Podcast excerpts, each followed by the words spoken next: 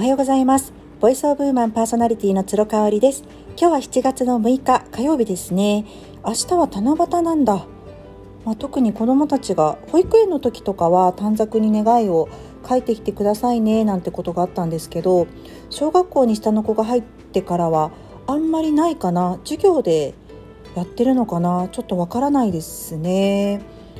そうただ雨の予報なので関西も。どうかな今日お空が見えるかなっていう感じですね。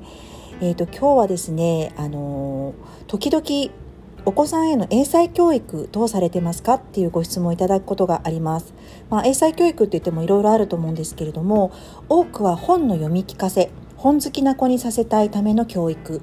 とあとは英語ですね。語学の英才教育。この2つを質問されることが多いので私なりの私が考える英才教育について今日はお話ししたいと思います。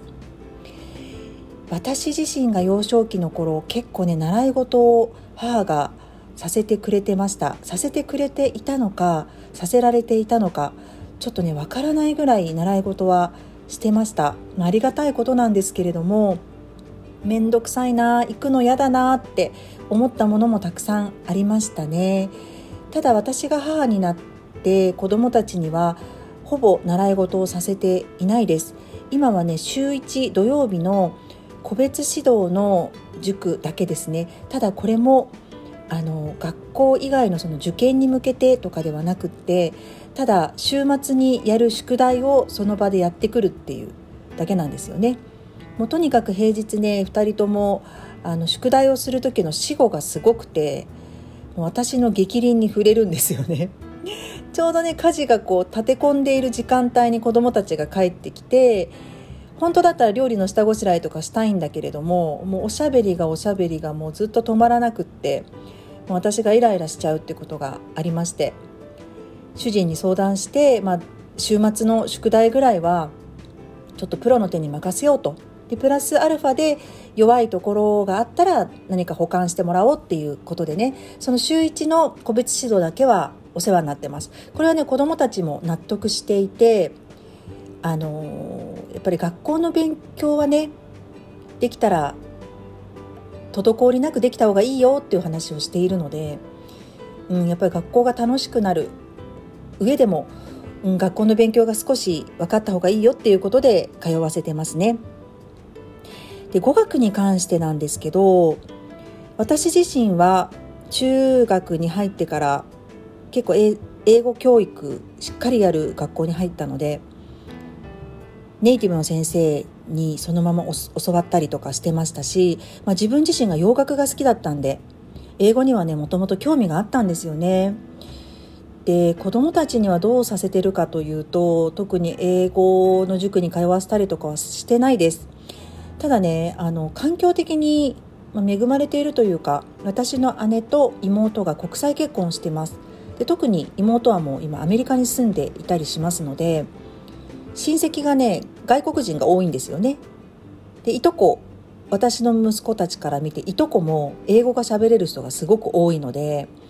まあこれがね将来的に何か自分が英語が学びたいなって思ったらすごくいい環境として捉えてもらえるんじゃないかなっていうふうに思います。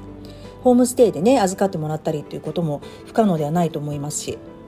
そういった意味でね英語とかっていうのって、まあ、耳が慣れてくる幼児期にさせた方がいいっていう意見もあるんですがやっぱりね自分がその気になった時が一番うまくなる時なんですよね。例えば留学をしたいって自分が思った時に行った時の吸収力って半端ないと思うんですよ。親が小さい時からこう無理無理にねやらせる、まあ、その無理無理にやらせるかどうかわからない小さい頃からやらせるっていうのもすごく大事だと思うんですけれども私自身がやっぱり習い事の送り迎えとかねそういうふうになんか宿題をさせたりとかっていうのが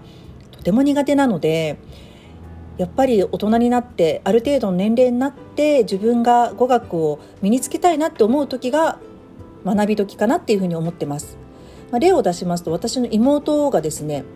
もともと英語が本当に不得意で二十歳過ぎるまで全く英語が喋れなかったんですね